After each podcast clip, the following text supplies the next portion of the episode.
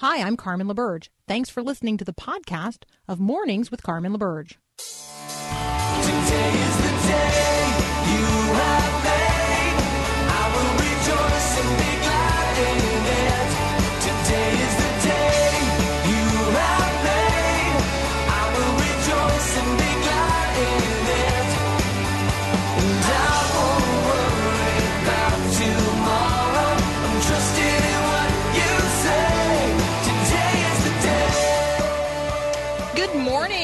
Morning. Today is the day. If you are just joining us, this is Mornings with Carmen. I'm your host, Carmen LaBerge. Joining me in the top of this hour is Bill English.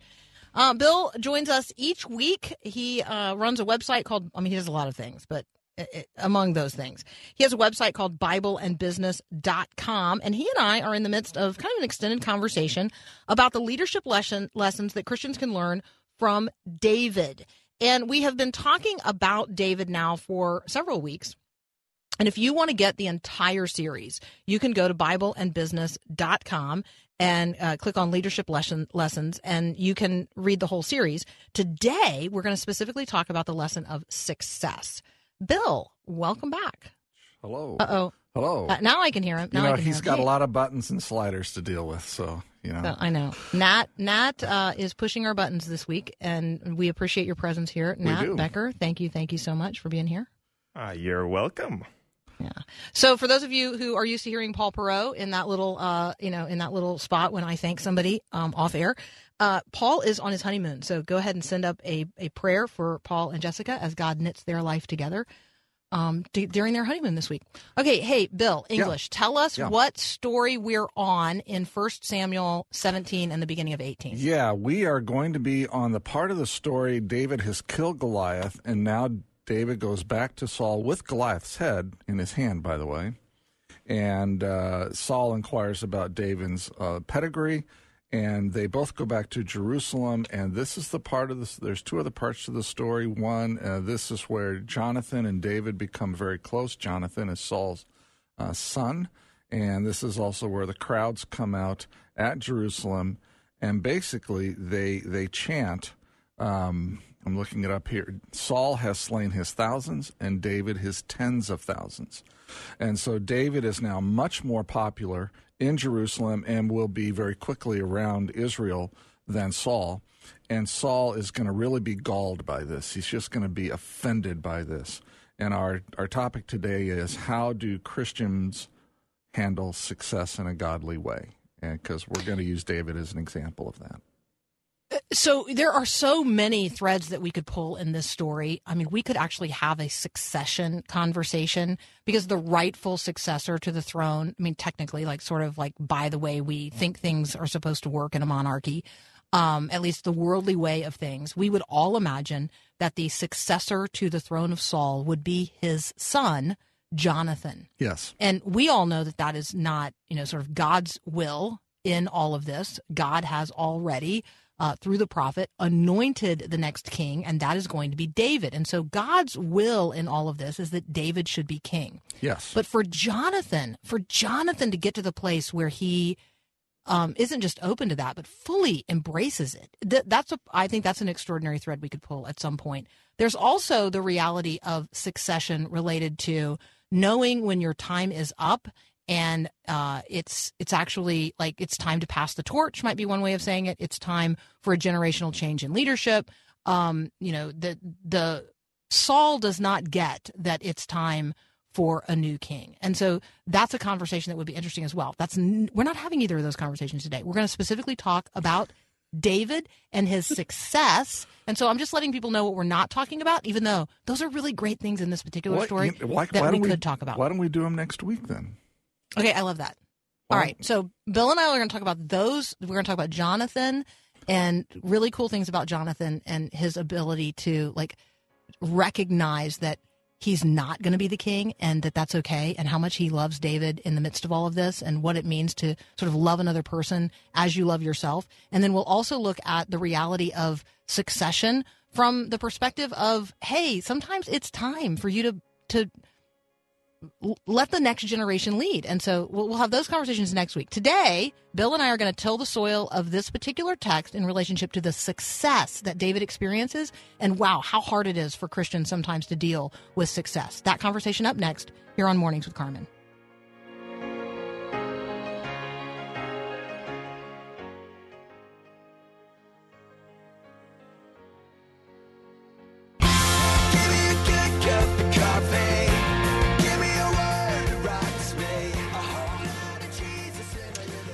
Joining me, uh, continuing our conversation, is Bill English from BibleandBusiness.com. We're talking about the leadership lessons we learned from the life of David, and today we're talking about David's success. Um, Bill, what is so hard about success? Oh my gosh, it goes to your head, right? and you get all kinds of accolades, and you get, uh, at least in America, when you're successful, you're generally wealthy, or, or you get some newfound wealth that comes into your life. Uh, you have people who are, are telling you how great you are, and you start to believe uh, your own press, and it goes to your head. And I think it's something that uh, is really difficult to handle in a godly way. So, um, what do we learn in terms of when we look at we look at this story from the life of David? What what is you know just start tilling the soil for me. So, what is the first thing that you would point to in this story and say, "Aha, here is something that is valuable for me today as a Christian um, in leadership." You know, the first thing is is really kind of an argument from silence, but you don't have any indication in the text that after the people came out and said, Saul has slain his thousands and David his tens of thousands, you don't have any indication in the text that David started to really get a big head about that. In fact, what you find is that David, throughout the uh, ensuing chapters, has such a deep respect for what David called God's anointed or the Lord's anointed one. That he, you know, he had a chance to kill Saul later on after this and didn't do it in the cave. Um, you probably remember that story. He had a chance um, to overtake uh, Saul as king at one point, and he chose not to do that because he wasn't going to lift his hand against the anointed one. So all of that success, I think he attributed it to God, and he held it with an open hand. But I don't think that it went to his head. Scriptures don't tell us that, but what they also don't say is that David got prideful and arrogant and that he started to do the things that unsuccessfully successful people do. Okay, so repeat that last part. Yeah, I'm sorry. It was it was kind of a play on words.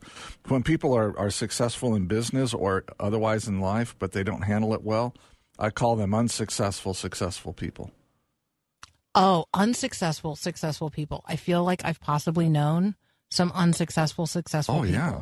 I mean, look at what I'm sorry to bash a little bit here, but but look at what happens to pastors when they when they go from a church of say 300 to a church of say 3,000 or 8,000.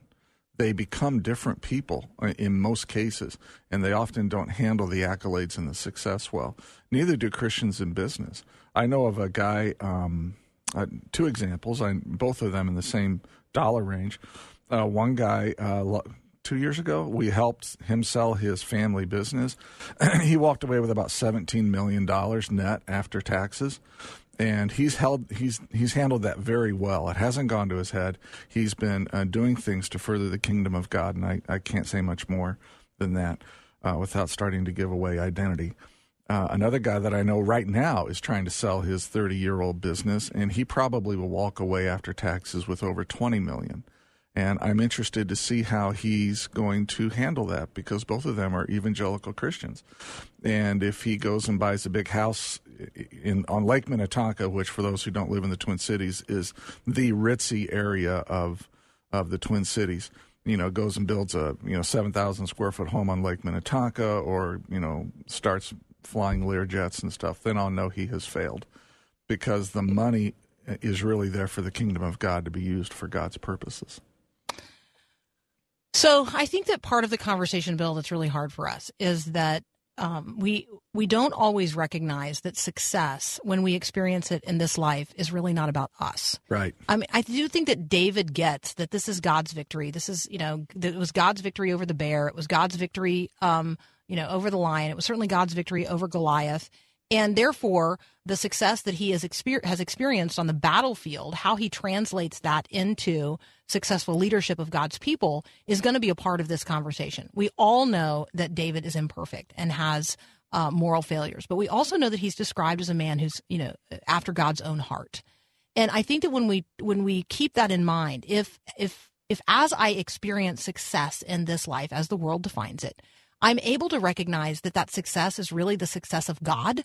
And therefore, whatever it is that are the benefits of that success, uh, you know, be this worldly, um, uh, worldly access to the levers of power or money or whatever it is, if I'm able to see all of that as, well, that's still all God's. It's still an entrustment uh, of God. It's no different than God putting Adam and Eve in the garden and saying, hey, this is my stuff, you know, and you're my stewards. Take care of it.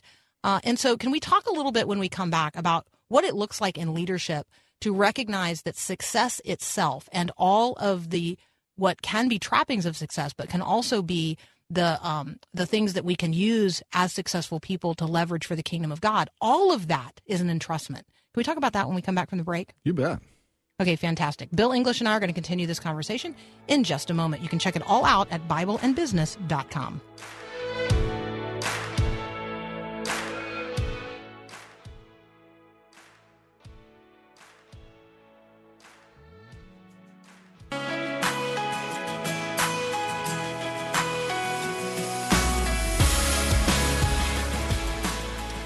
Continuing my conversation now with Bill English from BibleandBusiness.com. We are talking about the leadership lessons we learned from the life of David. And today we're talking about David's success, early success in terms of the defeat of Goliath and what that looks like to slay uh, his 10,000s in relationships to the Philistines. And then what, what it looks like then um, to gosh, have material, spiritual, relational, I don't know, success? What, how do we live?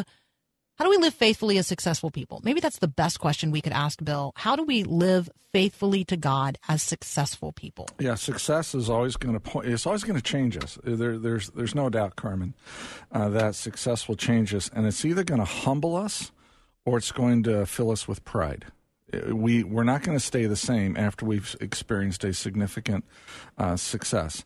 And so, um, those who have, I think, a strong view of stewardship, in other words, whatever good comes my way is just God's blessing, and it's really part of the Ephesians 2:10 that success is helping to prepare me for some other work in the future that God has me to do. Those who have a strong view of stewardship are going to uh, go down probably the humility path. Those that think it's all about them and that my things did this and that I did this kind of in the in, in the Deuteronomy 8 uh, a sense where you know Moses is warning the Israelites that after you've become fat and sassy, that's the Bill English translation, uh, that, that that you're going to think that your that your efforts did all this. That's going to lead to pride. And so, you know, how do we live with success? We live with success by realizing that that success, in and of itself, is is God's generosity and God's preparation for us to do something else in the future for His kingdom, and it draws us to Himself as well. So I think that when we sort of bring this conversation forward into contemporary concerns and issues, like I would, I would just ask. I'm not really asking this question to you. I'm sort of asking this question Yeah. rhetorically. Like, Okay. who needs five thousand dollars shoes? Who needs thirty thousand dollars shoes? Like, you can actually go online and you can find a pair, a pair, a pair, a pair of uh, Nikes that um they're they're you know uh, the Nike Dunk SB Low Paris. I don't even know what that is, but you can you can buy them for thirty thousand dollars. Now, the last time this pair of shoes sold, it sold for eleven thousand five hundred dollars. Like who?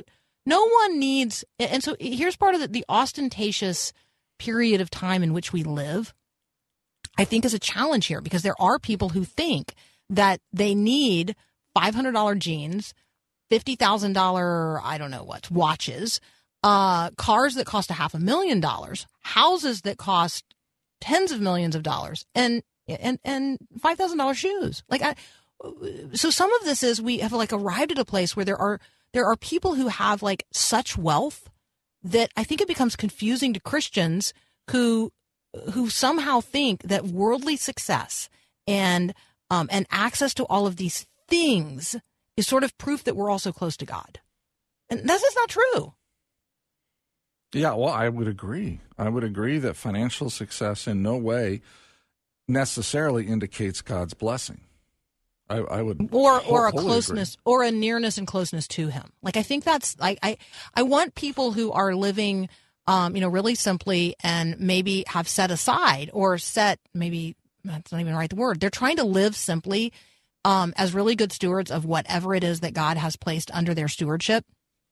And sometimes that that means that they don't look very successful in terms of what the world considers visual success. And so that's um you know, I would say if you're if you're wearing your success out there in public in a way that everybody can see it, then the conversation that we're trying to have today is that's not really necessarily what successful Christian leadership looks like. The humble person um, who is able to steward all of the benefits of success in such a way that they're still advancing the gospel. That's that's really what we're trying to get at. Am I right? I think you are, and I and I think the point of the, the point that you're making that uh, those who have been blessed by God are necessarily close to Him, that that is a, a canard, is really a result of the prosperity gospel, right? That, that if you were poor, you were somehow living in sin. And re- really, that goes back to the book of Job and kind of the basic thesis of Job's friends. If you if something bad is happening or you're poor, there must be sin in your life. If something good is happening or, or you're rich, then you must be close to God and not have sin in your life. Not And- true. And those Not things true. are not necessarily true. And that's but the prosperity gospel has taught us that. I think unwittingly, and I think um, heretically. All right. So back to David. Yeah. Um, stay humble. Yes. Um, I'm going to read your four things Yeah, off of. BibleandBusiness.com. Yep. Stay humble. Yep. Stay connected to God. Mm-hmm. Stay the course, and enjoy God's blessing. Yeah. I would I would maybe have added to that enjoy God's blessing within and then parenthetically like within God's boundaries. You know, I got that last point from Ecclesiastes 5. When God Hmm. gives somebody wealth and then enables them to enjoy it. All right. Good. Yeah. That's that. That last bullet point really comes from um, Ecclesiastes five. Okay, so any any soil there, um, we've tilled stay humble. Do you want to till the soil of stay connected to God and stay the course? Yeah, I don't see how you stay humble without staying connected to God. And when you stay connected to God and you follow Him, you're automatically going to stay the course. I think it's all about staying connected to God. And we talk about staying the course for David, and we talk about staying the course um, for the rest of us, Right.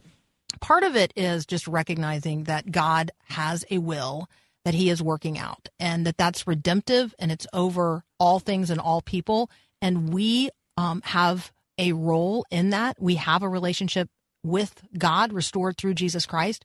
And so we walk by faith in whatever it is that might look like the very mundane, mundane rut of the day, but it also might look like the victory lap that David gets to take in this particular story. Yeah, and and and the working out of God's will. For some reason, that reminds me.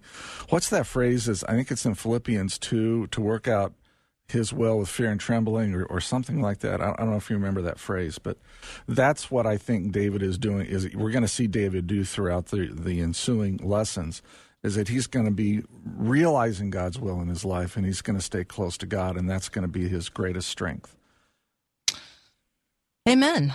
Um, hey, as a walk off, anything you want to add? We got 30 seconds left. You know what? If somebody, yeah, uh, and this is actually a housekeeping point. If somebody wants to find all of these articles, you go to BibleandBusiness.com, and it's actually under the online book link. So you click on online book, and then you scroll down to the bottom of that menu, leadership lessons for Christian business owners. Look, if you're a business owner and you got some money coming your way, remember that to fulfill God's purposes for your business um, use that money to further the kingdom uh, and on, and don't necessarily go spend it extravagantly on yourself.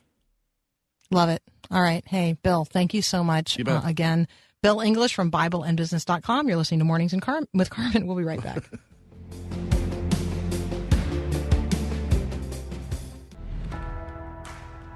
All right, so next up, Justin Giboney uh, from the AND campaign and Crux and the Call. He and I are going to be talking about race.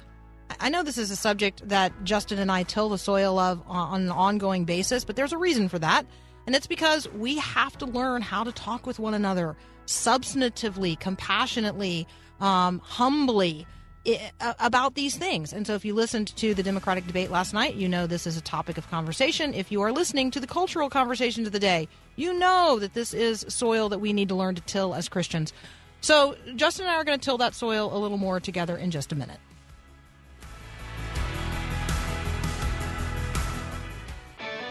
President Theodore Roosevelt said, I can be president of the United States or I can control my daughter Alice. I cannot do both. Hi, I'm Mark Gregston with Parenting Today's Teens. Parents of strong willed kids understand that raising them requires a lot of time, attention, and effort. These kids will always put boundaries to the test and challenge the system. So, if you have a strong willed teen at home, remember these few keys. Get on the same page discipline wise with your spouse. Communicate your boundaries clearly and make sure consequences are explained well in advance. It may take extra time and energy, but there are ways to make the most of your interactions with a strong willed teen. Soon, he'll become a strong, principled young adult. Learn how to get your teen back on track. Get instant access to Mark's free parenting course online at freeparentingcourse.com.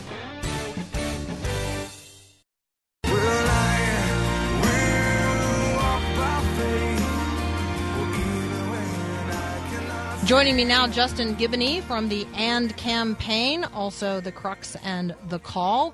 Justin, welcome back. Hey Carmen, how's it going? Well, it's uh, you know, it's going. You know, we're raising kids. so are you. You know that the Yeah. rhythms of life are sometimes complicated. So, um, I, I do. appreciate your I appreciate your willingness to just come and uh, continue to till the soil of these conversations together.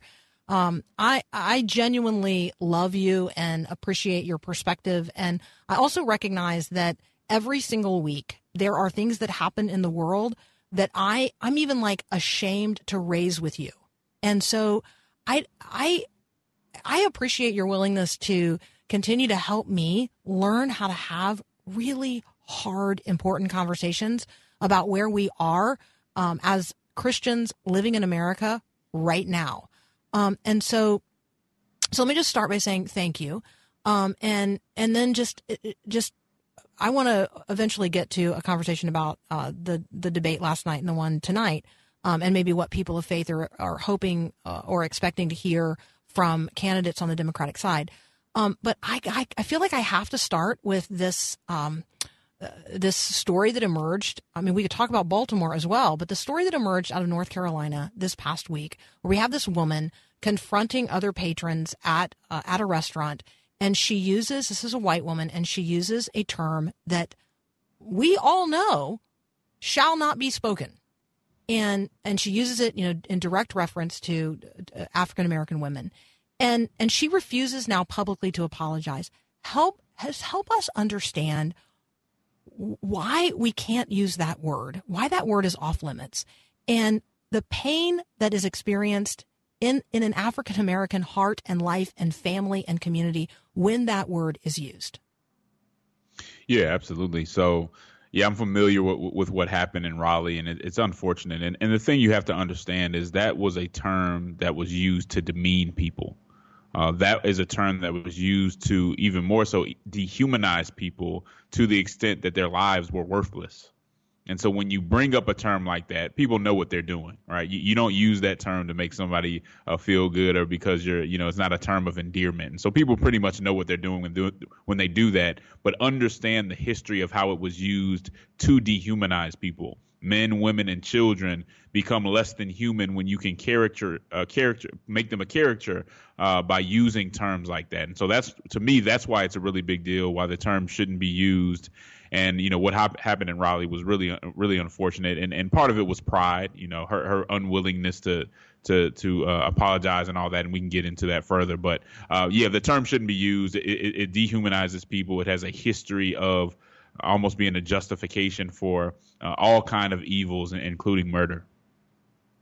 So if people were to go to thecruxandthecall.com, one of the posts that you have there is about Howard Thurman and the apologists of hate. And the reason I want to bring it up here is I think when we talk about the need to apologize, we uh, we can talk about among Christians, we can talk about apologetics, but we also talk about apologists. And apologists are not always advocating for the right thing. Sometimes there are people who are apologists for the wrong things.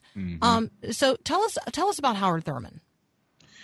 Yeah, so uh, I'll see. Howard Thurman was a black theologian who who uh, had a lot of interaction with the civil rights movement, and I think one of his best contributions to the body of Christ is really explaining how and why anger and kind of rage and hate were uh, counterproductive.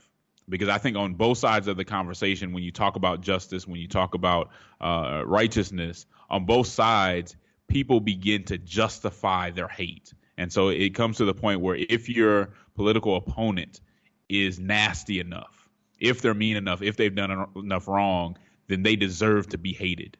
They don't deserve to be forgiven. And I think in from a you know Christian convictions, that's never the case. Uh, and so uh, Howard Thurman did an excellent job of showing how hate was counterproductive. And he was talking in many instances, he was talking to uh, the people who were under subjugation, people who were being oppressed. He was saying, I know what you're going through. This doesn't belittle what you're going through, but if you begin to hate, you're actually hurting yourself. And I, uh, that was his great, uh, to me, that was his great contribution to uh, to Christian thought. So I want to encourage people to go to thecruxandthecall.com and read this post, Howard Thurman and the Apologist for Hate. I will post that link um, on my Twitter feed, and I will also post it uh, later today at reconnectwithcarmen.com when when we have the audio from this conversation with Justin Giboney. Uh, you guys can also check out what the AND campaign is doing for equipping resources in in this area of how how do you enter into these conversations in your own community across uh, red and blue political lines. How do we as Christians have authentic conversations in the culture today? Uh, advancing the gospel together. And part of that is learning to talk with one another substantively about difficult things. So, Justin, let's talk about um, let's talk about Baltimore. The the president's characterization of Baltimore um, seems to be focused on um, whether or not it's a you know it's a good or bad place to live. And I think that a better conversation would be about how people are living in urban environments that is just, it's really unacceptable. Like there are people living in communities across the country that the way that our fellow citizens are living is, eh, we would consider unacceptable by any standard. And there's a systemic problem. Well, there are more than one. There are systemic problems related to that. So um, I know it's a little early, Nat, for us to take the break, but I'm I'm thinking let's take the break, and when we come back, then Justin and I can really talk about all right, what are the layers of the the systems conversations that we need to have when we are talking about the way our fellow citizens in the United States of America are living in some urban environments today, and why it is the way it is, um, because we're not going to be able to move forward unless we understand that. So Justin Giboney and I are going to continue this conversation in just a minute.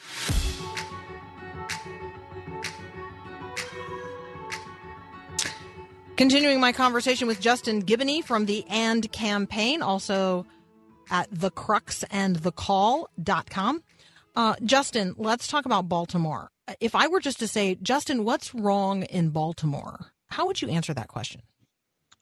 Well, I'd first want to answer it with some historical context uh, and also realize, and with a little bit of nuance, to realize that all pa- parts of Baltimore aren't the same. So there are people who live in parts of Baltimore and they choose to live there and they enjoy being there, including uh, African Americans.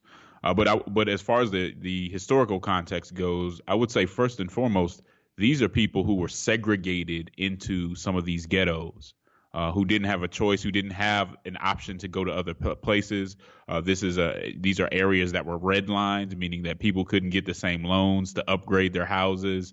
Um, all kinds of issues that came really from uh, injustice and racism, systemic injustice. And so, you, if you don't mention that, I think you got to be very slow to put out insensitive criticisms when you haven't put things in a historical context. And so, I would say number one injustice and racial injustice has a huge part to do with what's going on in Baltimore. But it's not just that. Uh, you also do you also have had leadership that has failed the people. And and I think the biggest thing about this debate, I don't like the comments that were made about Baltimore. I think they were insensitive and shouldn't have been uh, that, that shouldn't have been said. But what I'm also not going to do is dismiss the people who have failed their constituents in Baltimore. Uh, and I think one of the sad things about what we do in our debates today is we we fight over the symbolism, we fight over the words, and forget about the people. So everyone's response to this shouldn't necessarily just be uh, clap back towards the, the president or all this arguing going back and forth. It should be focused on the people. And if your commentary isn't focused on the people and bettering their situation, then maybe you should keep it to yourself. And, and, and also understand that to criticize an area or people who you haven't shown compassion to uh, or love to uh, is, is usually going to be counterproductive. So, Justin, you're getting uh, you're getting love from listeners right now on our text line. If you want to uh, participate in that, uh, if you're listening, it's 877-933-2484. Uh, Caroline uh, probably doesn't think she's ever heard anything better on my show. So there you go. Um, I think that I think that um, the the what I so appreciate is there's a pause that's required. I need to think about the history. I need to think about why why things are the way they are, and not only who who is responsible, um, and therefore what do we how, the issues and challenges we need to address, and how those need to be addressed in terms of leadership. But there's real people today living in these communities or trying to live in these communities.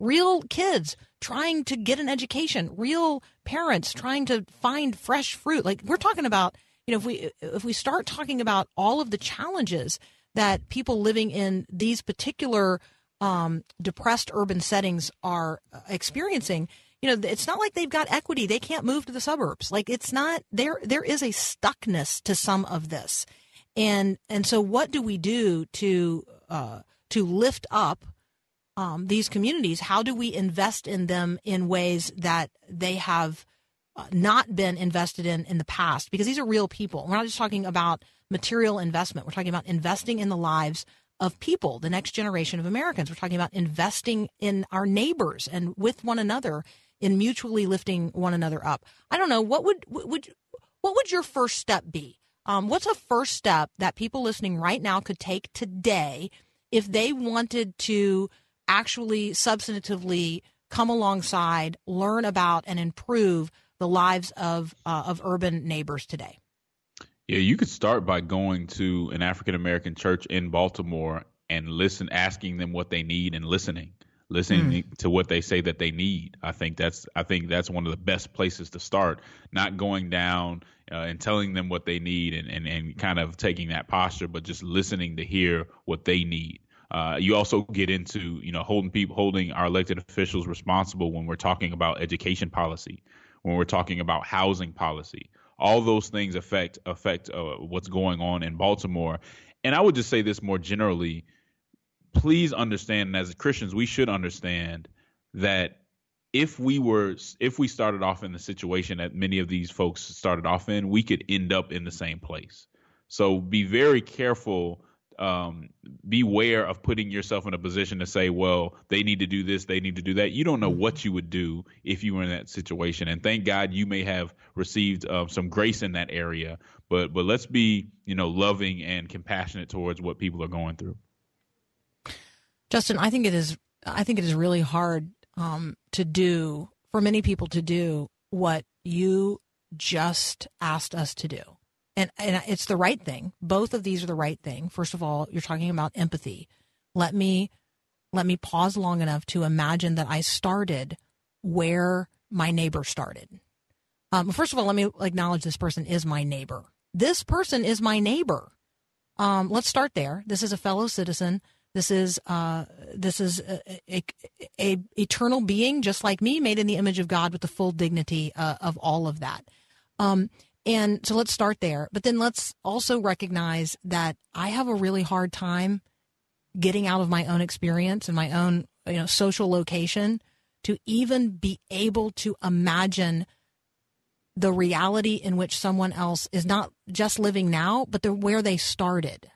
Like that's really hard to do, but that's the necessary, that is absolutely the necessary learning that most of us still need to do before we can start having conversations about policy. Like it just, we're starting with, we don't have enough information and we don't have enough relationships with people who are really experiencing the things that we want to see policy changes about. Fair? Very fair. I think when in doubt, uh, just start with love. If if you know you don't have uh, all the information, just start with loving people and, uh, as you said, empathizing and, and reaching out. And in the reaching out, I love the recommendation to, you know, get in touch with a church that's actually functioning in the community in that context. Uh, not, you know, not a, a, a, a predominantly white church that's reaching in, but an African American congregation that's actually in the context. Reach out to them, um, find out what they're experiencing, what's going on, um, and what, if anything, they'd like for you to do to help. Like, because it may be they don't really need or want you to do something um, other than pray and and acknowledge that you know you're out there and you're with them and for them. Um, uh, so, Justin, um, hey, let's quickly move to uh, the Democratic debates, last night's and tonight's. Let me just ask this question: What are people of faith listening and watching or hoping for um, out of this group of people? personally, I, I would say I'm just looking for policy. I'm looking for substantive conversations. I'm not one to really look for a whole lot of religious um, illusions or anything like that. I, I want it to be sincere. And so, what a lot of times what you get is people saying it because it plays well. Just tell me what you plan to do. Um, and and that and that's really what what I want to hear. Uh, it, it's great when somebody has sincere faith and they express it, but too often it's just something that they do, you know, because they want to get to a certain de- demographic. So I want to hear your policy. I want to hear what you're trying to do. I do want to hear your compassion. I do want to hear your conviction on issues, but primarily I want to hear the policy and and, and uh, how you would interact with people and and how how you would make this country a better place. So far, among this 20, are you hearing policy proposals from any one or two that you find substantive, substantive enough, you know, to say that's somebody I'm interested in knowing more about? Yeah, I, I think it's still early, and so I want to know. Okay. I want to know more about all of them. I, I think uh, last night was more substantive when it came to policy. So you heard a lot about healthcare. Uh, you heard, a, you know, you heard a lot about some other issues in depth that you haven't, you hadn't heard before. I want to see if that's going to happen tonight. Uh, I think you have some folks tonight who may focus a little more on the the zingers and the one-liners. Uh, if that happens, I would I would come out saying that last night's debate was the best. But I, I'm going to give these folks a chance, and hopefully they will focus on policy in the same way that uh, there was a policy focus last night.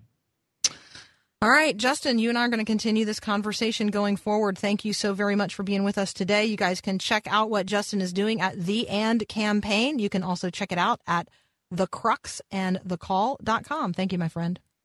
Thank you, Carmen. Take care now. We'll be right back. You too.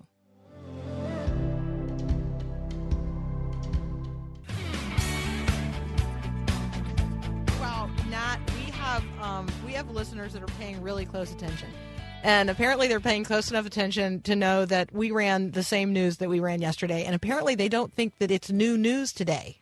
What? Yesterday's news is not what? today's? What? Okay, hey, sorry about that. Nat and I are um, fixing that. Uh, I don't know. It'll be It's- fixed. it's fixed It- It's fixed. It's fixed. So I thank you to thank you to our astute. It's okay. Thank you to our astute listeners who thought they needed new news today. Here's the new news today.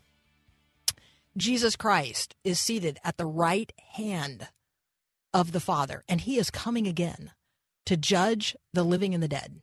And if you live today with that eternal perspective in mind, with the reality that the kingdom of God is at hand, and that uh, Jesus Christ is poised right now to make a return. Um, first of all, that should be like a great and glorious, like, I can't even hardly wait. My smile is so big. My eyes are, are toward the heavens. Um, and yet my labor is, you know, my hand is, is, is on the plow, right? Why? Because there is a harvest that is ripe and it's out there. And, and God wants more and more people to know today the name of Jesus so that on the day when Christ returns, whenever that may be, um, it- not not just you and I, but our neighbors and our friends and our coworkers and our fellow countrymen, like right, everybody will know who he is, and they'll they will have this great anticipation. Now we all know that everybody is not going to bend the knee until that day, but on that day, on that day, every knee will bow in heaven and on earth and under the earth, and every tongue will confess that Jesus Christ is Lord. I I I I, I barely can contain my enthusiasm and excitement for that coming reality. So there you go. That is the news of the day. The good news of the gospel is the news of the day. Whatever news uh, you might have missed at the top of the hour was not as important as that news. And so let us be purveyors of that truth out there today as the world is consumed with all kinds of other things. Let us be consumed with the gospel. Have a great day and God bless. Thanks for listening to this podcast of Mornings with Carmen LaBerge from Faith Radio.